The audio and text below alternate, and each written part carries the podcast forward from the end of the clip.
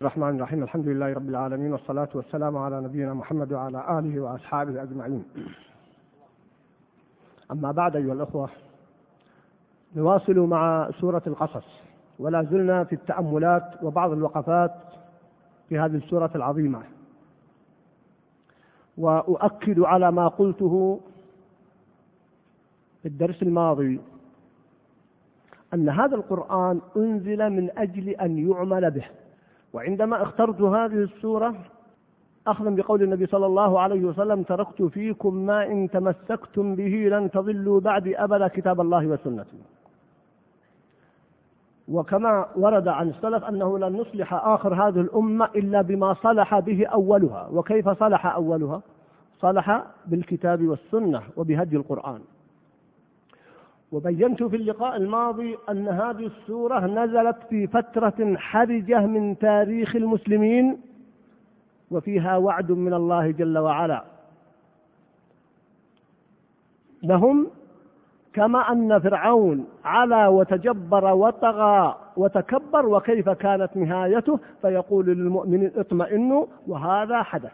فنقول كذلك في زمننا الآن مع ما يعيشه المسلمون من أوضاع ومن مصائب ومن بلاء ومن فتن فالعاقبة للمتقين.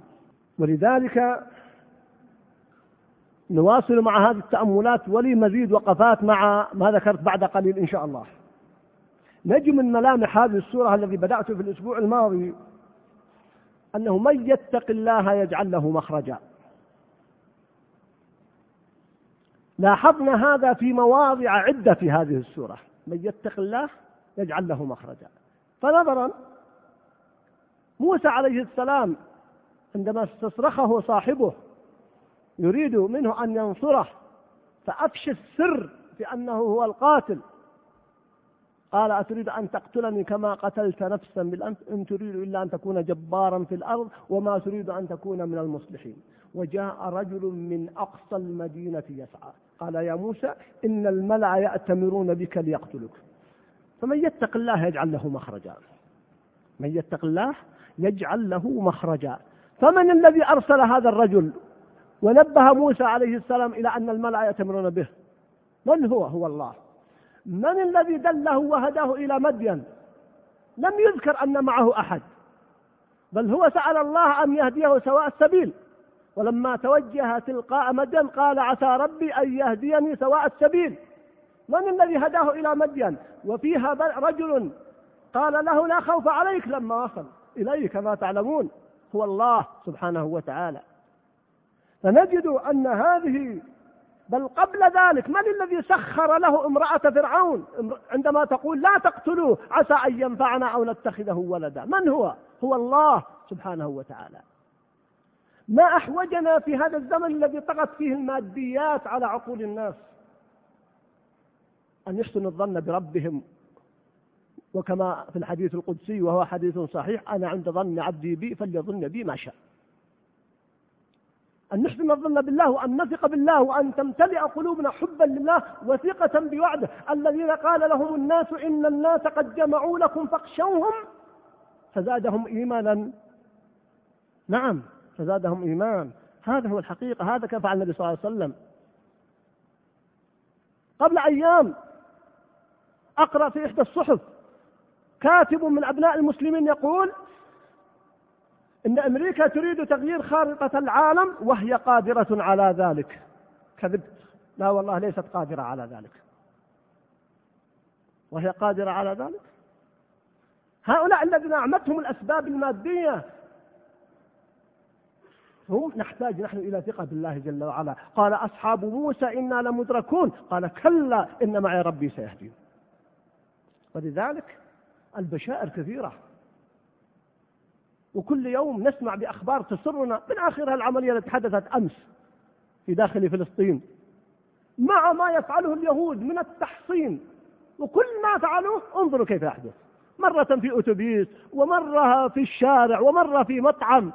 لا تخافوا. الأمر لله من قبل ومن بعد. وما أمرنا إلا واحدة. كلمح بالبصر. فنحتاج إلى أن نثق بالله ومن يتق الله يجعل له مخرجا فنجد المخارج في هذه السورة. فيا أخي الكريم إياك أن تضيق ذرعا بأي نازلة توجه إلى ربك جل وعلا فإن منه الفرج ومنه التيسير. هذه السورة تكشف لنا هذه الحقائق. كما قلنا في سورة يوسف إن الفرج ملازم للشدة تلازم قوي بين الفرج والشدة. أيضا من ملامح هذه السورة اقرأوا هذه الآية. وجاءت متتالية. أولم نمكن لهم حرما آمنا يجبى إليه ثمرات كل شيء. رزقا من لدنا. وطبقوها ولنخف من العقوبة. وكم أهلكنا من قرية بطرت معيشتها فتلك مساكنهم لم تسكن من بعدهم إلا قليلا. واقرأوا أيضا التي جاء بعد ذلك. وما كان ربك مهلك القرى بأهلها وما كان ربك مهلك القرى حتى يبعث في أمها رسولا يتلو عليهم آياتنا وما كنا مهلك القرى إلا وأهلها ظالمون. وفي سورة هود أن الله لا يهلك القرى إذا كان أهلها مصلحون. بينما في حديث زينب أن أهلكوا وفينا الصالحون قال نعم إذا كثر الخبث. ففرق قد يكون الصلاح موجود يهلك الناس ولو فيه صلاح. لكن إذا كان فيه إصلاح فلا. وأهلها مصلحون أي القائمون عليها المؤثرون فيها لا يهلكون. ولذلك الفتن التي نراها أيها الأخوة أعظم حماية للبلاد والعباد هو القيام بالأمر بالمعروف والنهي عن المنكر. جاءتني أسئلة تتساءل ماذا نفعل فيما يتعلق مثلا في وضع المناهج والتغيير في المناهج؟ ماذا نفعل أمام بعض المنكرات التي نسمع ونقرأ؟ افعل ما أمرت به. هذا العمل عبادة وما تقدر عليه. دون إفراط أو تفريط. نحن بين مستعجل وبين يائس والقليل من التزم المنهج الحق. لو أننا فعلا نقوم بما أوجب الله علينا بالأمر والنهي بضوابطه الشرعية لما حل بنا ما حل بنا. لا أريد أن أفصل كثيرا في هذه المسألة فقد يأتي لها مكان آخر. ولكن أكثر ما يأتي أسئلة واستفسارات والعمل قليل. فما أحوجنا إلى العمل ما أحوجنا إلى المبادرات. وعندما يتساهل المؤهلون للقيام بالأمر بالمعروف والنهي عن المنكر عن القيام بالواجب ثم يقوم بعض المخلصين الصادقين من الشباب وقد يخطئون نسمع باللوم عليهم ونسمع بالتثريب عليهم. يا أخي الكريم لو أننا قمنا بما أوجب الله علينا ما فعل هؤلاء هذا ما فعلوا. ولكن لما قصرنا وتساهلنا حدث ما حدث. ولذلك فلنخشى العذاب ولنخشى العقوبة لأننا نرى في هذه السورة كما تشاهدون تشاهدون. السورة صريحة وواضحة وبينة. نعم. أولم نمكن لهم حرما آمنا يجبى إليه ثمرات كل شيء؟ طبقوها على واقعه وكم أهلكنا من قرية بطرت معيشتها. الله أكبر. الواحد منا الآن يجلس على الوليمة فيها ثلاثين نوع من أصناف الطعام وهو آمن ومطمئن والله لا يعلم من أيها يبدأ ولو شم ذاقها ذوقا لكفاه لو أن كل نوع ذاقه لكفاه. بطرت معيشتها لكن هل قامت بأمر الله؟ ما الذي حدث؟ فتلك مساكنهم لم تسكن من بعدهم إلا قليلا وكنا نحن الوارثين. فلنقم بما أمر الله سبحانه وتعالى ولنعتبر بهذه الآيات والعجائب في هذه السورة. في هذه السورة رسالة إلى أصحاب المال والمخدوعين بهم. رسالة لأصحاب المال الذين لا يقومون بما أوجب الله جل وعلا. لا يخرجون الزكاة يتعاملون بالربا يتعاملون بالتأمين يتعاملون بالمحرمات. ما أغنى قارون ما أغنى عنه ماله. ما أغنى عني ماليه هلك عني سلطانيه خذوه فغلوه ثم الجحيم صلوه. ففيها رسالة هذه السورة وسنقف معها بإذن الله في آخر السورة. والمخدوعين بهم قال الذين يريدون الحياة الدنيا يا ليت لنا مثل ما أوتي قارون إنه لذو حظ عظيم. ولكن لما يوجد من أهل الخير قال الذين أوتوا العلم ويلكم ويلكم ثواب الله خير لمن آمن. انظروا لما قاموا بأمر الله وبينوا لهم ثم كانت النتيجة بعد ذلك الذين كانوا يتمنون لما خسف به حمدوا الله أنه لم يخسف بهم.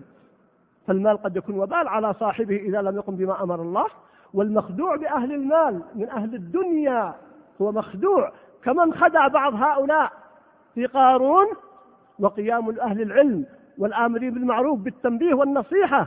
وقال الذين أوتوا العلم ويلكم ثواب الله خير لمن آمن وعمل صالحا ولا يلقاها إلا الصابرون. فخسفنا به وبداره الأرض. فما كان له من فئة ينصرونه من دون الله وما كان من المنتصرين. وأصبح الذين تمنوا مكانه بالأمس يقولون ويك خلاص.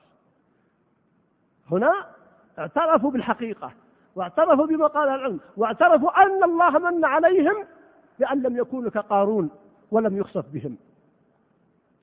فهذه من الأدلة أيها الأحبة والدلالات التي إن شاء الله سنقف معها. وأخيرا ختم هذه السورة بالدعوة إلى التوحيد. الدعوة إلى التوحيد ففيه الخلاص والنجاة والاعتماد على الله جل وعلا والالتجاء إليه. والمخرج من الأزمات ولا تدعو مع الله إلها آخر. لا إله إلا هو. كل شيء هالك إلا وجهه له الحكم وإليه ترجعون. هذه آخر آية وردت في هذه السورة. سنعيش بإذن الله تفصيلا مع هذه الآيات. واليوم نأخذ بعض ما يتيسر. ونبدأ بها لأننا نحب أن نقف على بعض الآيات التي تحتاج إلى بيان معنى السورة بدأت بقوله تعالى طاسيم وهذه قال العلماء يسمونها الأحرف المقطعة واختلف العلماء في معانيها. والقول الراجح أن الله أعلم بمراده بها أي من الإعجاز. هذه الآيات من الإعجاز. بعض العلماء ذكر أن طاسيم تلك آيات الكتاب المبين لأن بعض العلماء قال ما وردت أحرف المقطعة في القرآن إلا جاء ذكر القرآن بعدها. دليل أن القرآن مركب من هذه الأحرف فهو معجز لكم أيها العرب. هذا قول من الأقوال وهو من أقرب الأقوال. ولكن خلاصة الأمر أن الله أعلم بمراده بها حتى لا نطيل في الحديث عنها. تلك آيات الكتاب المبين فهو بين واضح مبين لغيره أي مبين للآخرين. نتلو عليك من نبأ موسى قال العلماء دليل التجوز في اللفظ. لماذا نتلو عليك من نبأ موسى وفرعون بالحق لقوم يؤمنون؟ من الذي تلا على النبي صلى الله عليه وسلم؟ من هو؟ جبريل. ومع ذلك يقول الله سبحانه وتعالى نتلو عليك. قالوا هذا دليل على التجوز والتوسع في اللفظ لأن الله هو الذي أمر جبريل عليه السلام بأن يقرأ على النبي صلى الله عليه وسلم. وكما أن النبي صلى الله عليه وسلم ورد عنه في حديث صحيح قالوا أنه جاءته رسالة من علي رضي الله تعالى عنه لما كان باليمن يبشره بإسلام أهل اليمن قالوا فلما قرأها النبي صلى الله عليه وسلم خر ساجدا لله شكرا لله. أين الملحظ هنا؟ قال فلما قرأها النبي صلى الله عليه وسلم النبي يقرأ الرسائل صلى الله عليه وسلم؟ النبي ما يقرأ ولكن قرأت عليه ومع ذلك اعتبرها قرأها. فهذا دليل على التجوز في اللفظ. فأحيانا بعض الإخوان يتشددون في هذا الجانب واللغة العربية واسعة. ولها دلالاتها ولها مقاصدها ولها معانيها. نعم. نتلو عليك من نبأ موسى وفرعون بالحق لقوم يؤمنون. أقفوا وقفتين مختصرتين. لاحظوا أولا قال نتلو عليك من نبأ موسى وفرعون بماذا؟ بالحق. لأنه كانت الساحة من بني إسرائيل واليهود أخبار إسرائيلية كثيرة. ولكنها فيها الكذب وفيها الصدق. أما هذه القصة القصص فهي حق. هذا الملحظ الأول. ثم لاحظوا وهو وقفة عجيبة. أقول هذا أو لفتة في القرآن ولا عجب فهذا كلام الله جل وعلا. أتعجبون من أمر الله؟ هذا كلام الله. قال لقوم يؤمنون. أي هذه الآيات التي نزلت في قصة موسى وفرعون للمؤمنين الصادقين هم الذين سيستفيدون. أما غيرهم فلا يؤمن. كيف؟ لو تأتي لبعض أبناء جلدتنا وتقول له وليكن الغرب ولتكن أمريكا فليست أقوى من فرعون في زمنه وانظر كيف كانت نهايتهم. ربما يسخر منك.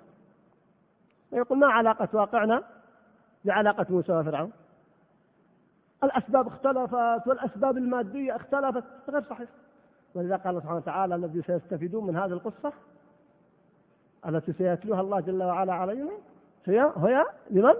لقوم يؤمنون. نسأل الله يجعلنا يكون من المؤمنين. ولذلك هي نفتح بمقدار تصديقك أو بمقدار إيمانك يكون أن تصدق بما ورد في هذه السورة. وإذا شعرت أنك في دلالاتها عندك شيء من الشك أو التردد أو عدم الإيمان فهذا ضعف في إيمانك. ثم قال بعد ذلك نتلو عليك من نبأ بعد قوله نتلو عليك من نبأ موسى وفرعون بالحق لقوم يؤمن إن فرعون علا في الأرض وجعل أهلها شيعا يستضعف طائفة منهم يذبح أبنائهم ويستحيي نساءهم إنه كان من المفسدين. سأجعل العنوان وما معنى إلا سبع دقائق لكن لم ننتهي إن شاء الله في الدرس القادم إنه كان من المفسدين. جاء بالجملة الإسمية وقال والعلماء يقولون إذا جاءت الجملة اسمية فهي تدل على الاستقرار والثبوت. وإذا جاءت الجملة الفعلية فهي تدل على التجدد والحدوث. فكأنه يقول أن الفساد نخر في فرعون وأصبح جزءا من لحمه ودمه وطبيعته. إنه كان من المفسدين. فديدنه وطبيعته ومنهجه الفساد. سبحان الله إنه كان من المفسدين. يعني كأن ما حدث ما عمله مع بني إسرائيل أثر من آثار إفساده. لأن أصله الإفساد وطبع على الإفساد والعياذ بالله والبلاء. ما هو الفساد الذي وقع فيه فرعون؟ يصعب في رجالة أن نتحدث عن هذا. ولكن سأذكر أبرز ما ورد في ذلك مما ذكره القرآن. والمراد هنا مرة أخرى الإيمان والاعتبار. طبقوه على واقع الأمة الآن وعلى واقع ما تفعله الغرب أمريكا وغيرها وستكون بإذن الله كما المقدمات تؤدي إلى النتائج. فالمقدمات هنا تؤدي إلى النتائج. نقول عن هؤلاء إنهم كانوا من المفسدين. تعالوا ننظر ماذا أفسد فرعون وكيف كانت نتيجته ونريد أن نمن على الذين استضعفوا في الأرض. ثم إلى آخر الآية ستكون نتيجة المؤمنين بإذن الله كذلك لأن نفس الأصول الموجودة التي أدت وفعلها فرعون أدت إلى تلك النتيجة هي موجودة الآن فيما يفعله آخرون. ودول فيها من البغي والظلم والعدوان. لما بغى الروس وطغوا وتكبروا وتجبروا كيف كانت نهايتهم؟ كيف كانت نهاية الدولة الشيوعية؟ والدولة الشيوعية ما كان أحد يتوقع سقوطها بهذا الوقت. كانت من البغي والظلم والعدو ومخالفة السنن. الشيء العجيب وانتهت كأنها قش. هب شبت فيه النار. خاوية على عروشها كما قال الله جل وعلا في سورة الأعراف. خاوية على عروشها انهارت. دائما التاريخ الآن الذي كتب عن سقوط روسيا ما يقولون سقوط روسيا ما يقولون سقوط الشيوعية يقولون انهيار الشيوعية. كلمة الانهيار أعم وستسمعون بإذن الله قريبا عن انهيار المتجبرين والطاغين في شتى صنف الأرض. بإذن الله نقول هذا ثقة بوعد ربنا ويقينا وأخذا من هذه السورة. مظاهر الفساد لفرعون التكبر والتجبر والكبر مفسدة عظيمة تنشأ منها مفاسد. الكبر سواء على المستوى الفردي أو على مستوى الأمم والدول مفسدة عظيمة. كما حدث من فرعون تنشأ منها مفاسد. من أبرز هذه المفاسد عدم قبول الحق. لأن الكبر هو بطر الحق. وغمط الناس. و ولذلك قال الله جل وعلا وجحدوا بها واستيقنتها أنفسهم ظلما وعلوا. فانظر كيف كان عاقبة المفسدين كما في سورة النمل. ففرعون لما وقع في الكبر وقع في عدم قبول الحق. ولذلك انظروا ماذا يقول لموسى عليه السلام لما جاءه بالرسالة كما في سورة الشعراء. قال ألم نربك فينا وليدا؟ ولبثت فينا من عمرك في سنين؟ وفعلت فعلتك التي فعلت وأنت من الكافرين؟ ما عنده استعداد يقتل الحق. هذا من كبره وطغيانه وجبروته. فالكبر بلاء على مستوى الفرد فكل واحد منا يحاول أن يخلص نفسه لأنه قل أن يسلم إنسان من هذا الداء. فبين مقلل ومستكثر ويكون على مستوى الدول وتنهار الدول إذا وقعت في الكبر والطغيان. أيضا إذا من مظاهر الكبر عدم قبول الحق. الاستعلاء على الناس وانتقاصهم. هذه من مظاهر الكبر ومن آثار الكبر. ولذلك فلما أرسل الله جل وعلا موسى وفرعون كما في سورة المؤمنين موسى وهارون كما في سورة المؤمنين إلى فرعون وملئه قال قال فيها إلى فرعون وملئه فاستكبروا وكانوا قوما عالين. فاستكبروا وكانوا قوما عالين كما في سورة المؤمنين. فمن مظاهر الكبر الاستعلاء قد يكون الاستعلاء على بعض الناس. كم تأتي شكاوى ورسائل حتى على بعض الأخيار بما من الله عليهم من خير من علم أو مال أو منصب يتكبرون على الآخرين. سبحان الله. هارون الرشيد رحمه الله خرج من قصره يوما. فإذا يهودي عند الباب والناس منتظرون عند الباب قال له يهودي قال له يا هارون اتق الله. ماذا فعل؟ ماذا تصورون؟ هارون الذي يقول للسحابة أمطر حيث شئت. أي شئت إن كانت في بلاد المسلمين فهو في بلاد المسلمين. إن كانت في بلاد الكافرين فسيأتي خراجها. أي كان هو الحاكم على بلاد العالم وقتها. ماذا فعل بهذا اليهودي لما قال اتق الله؟ قال لا أنت تقول لي اتق الله؟ لا. نزل من فرسه ثم سجد ثم صعد على فرسه وقال ما هي حاجتك؟ فقيل له يا هارون يا أمير المؤمنين. تفعل هذا مع يهودي؟ قال خشيت أن أكون ممن قال الله فيهم وإذا قيل له اتق الله أخذته العزة بالإثم فحسبه جهنم. هذه القلوب الواعية. الرجل الذي كان يغزو سنة ويحج سنة وما كتبه التاريخ في كثير منه ظلم على هارون فلا تصدقوه. كثير مما ينسب لهارون الرشيد غير صحيح. لا أقول كل ما ينسب لا. إنما من أعدائه هذا الرجل رحمه الله كان يغزو سنة ويحج سنة ووصف بصفات لا تليق به. إذا خشي على نفسه أن يستعلي. ما بال البعض يستعلي على المؤمنين لأن الله أنعم عليه بعلم أو بمنصب أو بذكاء أو بمال وتجده قد يتبختر في مشيته وكما في الحديث أن بينما رجل يمشي متبخترا في مشيته خسف الله به فهو يجلجل إلى يوم القيامة. مجرد بس عظم نفسه. بعض الناس إذا دخل مجلس وقد يكون أعطاه الله علما أو مكانة إذا ما صدر في المجلس وجد في نفسه. سبحان الله يا أخي. من أنت؟ دخل أحد السلف على رجل من السلاطين؟ فتكلم معه. قال له السلطان أما تعرفني؟ قال أنا أعرفك. قال من أنا؟ قال أنت كنت نطفة مذرة ونهايتك تيفة قذرة وأنت بينهما تحمل العذرة. من أنت؟ هل أحد مخلوق من الناس يتخلص من هذه؟ فليعرف الإنسان قدر نفسه. إذا فرعون من علوه استعلى وتجبر واستكبر وهذا من تكبره. وكما قال النبي صلى الله عليه وسلم لأبي ذر رضي الله عنه إنك امرؤ فيك جاهلية. قد يكون بعض الناس طبعا ما نقول عن أبي ذر أنه جاهلي كلا وحاشا لا. لكن قال هذه الخصلة لما قال لأحد الصحابة يا ابن السوداء قال إنك امرؤ فيك جاهلية. ومن هو أبو ذر في منزلته؟ ما أضلت الخضراء وما أقلت الغبراء أصدق لهجة من أبي ذر هكذا يقول النبي صلى الله عليه وسلم.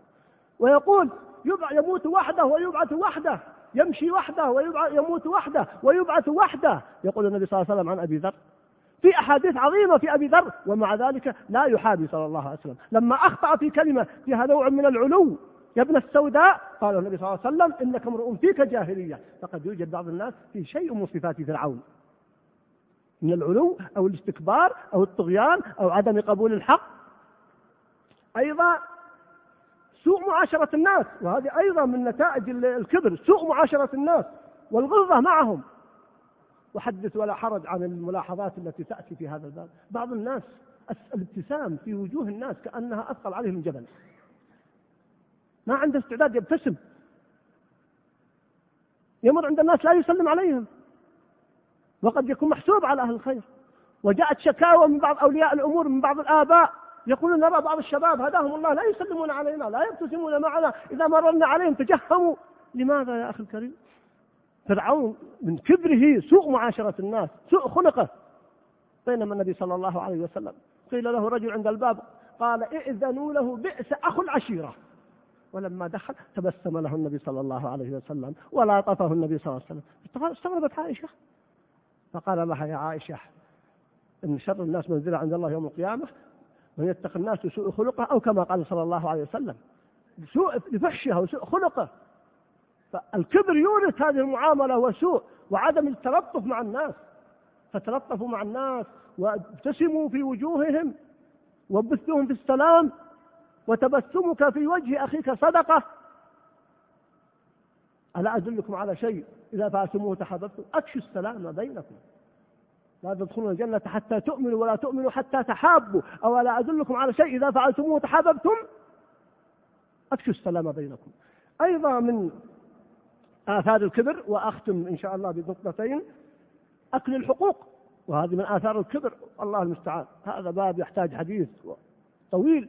أكل حقوق الناس أكل حقوق الخلق. وقد يكون ضعفاء لا يجدون من ينصرهم. قد يكون هذا بسبب سلطته أو مكانته أو منزلته يأكل حقوق الناس؟ ولا يستطيع أحد يقتص منه وأخيرا من آثار الكبر اتخاذ الناس سخرة. وهكذا فعل فرعون مع بني إسرائيل. استخدمهم استخداما بشعا. ومع كل أسف أقرأ تحقيق قبل أيام في إحدى الصحف عن معاملة الخدم والخادمات. ووجدت صورا محزنة. صور محزنة. نعم لا شك أنك جئت بهذا وجاء إليك وهو أجير عندك. ولكن لا يعني أنه أجير عندك أنه أصبح عبدا لك. حتى لو هو عبد يجب أن تعامله معاملة. أي مملوك يجب أن تعامله معاملة حسنة. كيف وهو أجير؟ قرأت قصصا نقول ذكرتها الجريدة وأعرف أنها واقعة محسنة في التعامل مع السائقين مع الخدم مع الأجراء. يا أخي هؤلاء ناس مثلك. احمد الله جل وعلا أن أكرمك بأن أتى لك وهيأك من يخدمك. فلماذا تسيء المعاملة مع هؤلاء؟ لماذا تظلمهم؟ بعضهم يقول خمسة أشهر لن أستلم راتبي. تقول إحدى النساء تقول كنت أعطي كفيلي خمسة أشهر راتبي ليرسلها إلى أهلي فاكتشفت بعد ذلك أنه لم يرسل لهم شيء فلما طالبته سفرني أبدا تسمع عبارات أحيانا استخدام هؤلاء بعبارات لا تليق. هؤلاء يا أخي أحرار. متى استعبدتم الناس وقد ولدتهم أمهاتهم أحرارا؟ هؤلاء أجراء يا أخي الكريم لهم حق مسلمون. وغير المسلم لا يجوز أصلا أن يدخل في بلاد المسلمين. لكن أتكلم عن هؤلاء المسلمين بينك. اكسوهم مما تلبسون كما قال صلى الله عليه وسلم وأطعموهم مما تأكلون. يقول إذا جاء أحدكم يقول النبي صلى الله عليه وسلم جاء خادمه بطعامه فليناوله لقمة أو لقمتين. إن لم يجلسه معه فليناوله لقمة أو لقمتين. الحديث مرة أخرى عن هؤلاء محزن وإن كانت هناك صور مشرقة والحمد لله. يوجد بعض المكفولين الكفلاء على مستوى من الخير والتعامل الطيب ودعوة هؤلاء للصلاح والهداية ولكن هؤلاء قلة بما نراه من واقع. سوء المعاملة لهؤلاء الخدم هذا نوع من اتخاذ الناس سخرية كما فعل فرعون مع بني إسرائيل.